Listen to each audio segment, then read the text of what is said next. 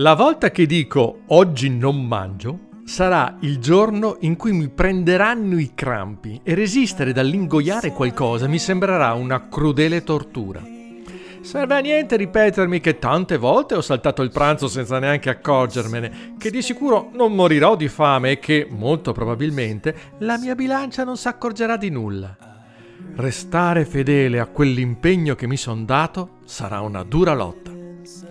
Lo stesso accade quando mi dico che non dovrei mangiare i formaggi e loro dispettosi si fanno trovare dappertutto, mi tentano senza ritegno, mi persuadono che se non li assaggerò condannerò alla tristezza quell'ora della mia vita, se non la vita intera.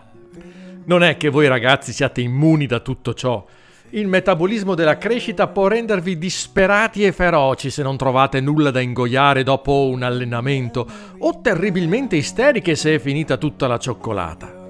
Ma anche per voi, credetemi, saltare un pasto non vi avvicina alla morte. Per contro ci sono quelli controllatissimi, quelle che fanno le diete, un po' ossessionati dalla bilancia e dalla taglia assolutamente non oltre la 40, così presi da questa fissa da misurarsi continuamente allo specchio, soddisfatti di quel che vedono quando va bene o eternamente delusi e in tal caso son pasticci seri.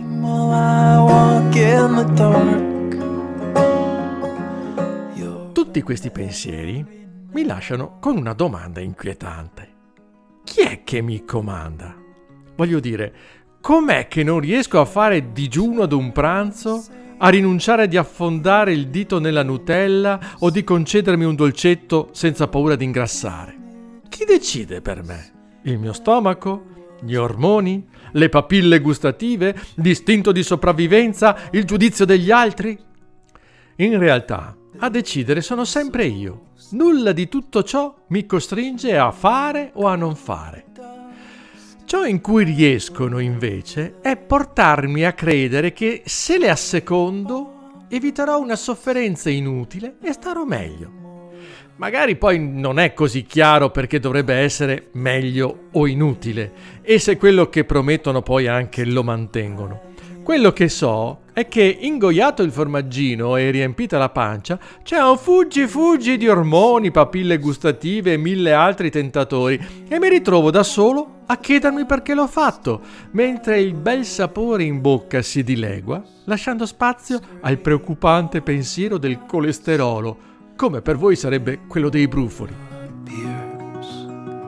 I've been. Quel che ho detto finora non nasce da preoccupazioni per la nostra dieta alimentare, ma dalla convinzione cresciuta negli anni che per essere felici bisogna saper guardare vicino, ma anche spingere lo sguardo lontano, essere pronti a cogliere il momento e a lanciarsi sul futuro, essere capaci di afferrare e assieme di lasciare andare. Restando sul cibo vi porto l'esempio di Gesù se ne stava lunghi periodi in solitudine e digiuno, ma non disdegnava di sedersi attorno a tavole ben imbandite in buona compagnia. Donava pane e pesce per sfamare le folle e dichiarava beati gli affamati. Diceva non di solo pane vive l'uomo e poi invitò a ricordarsi di lui mangiando il suo pane. Visto che vanno di moda i programmi di cucina, direi che lui sa usare tutti gli ingredienti, conosce bene quelli velenosi e non teme gli accostamenti arditi. Ma alla fine ne esce sempre qualcosa di buono e sano. Ne viene fuori una di quelle magie che ti fanno dire: Ecco, questo è proprio quello che volevo.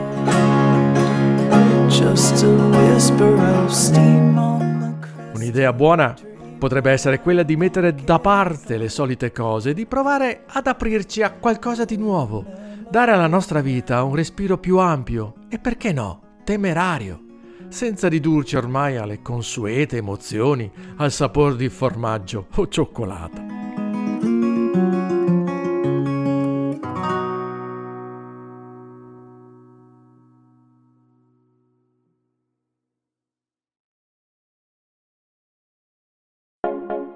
Iscriviti al canale podcast di Chissà chi sei. Ma se non vuoi perdere le nuove puntate settimanali, manda il messaggio Avvisami su WhatsApp al numero 351 921 2825 oppure visita il sito chissà chi sei.it.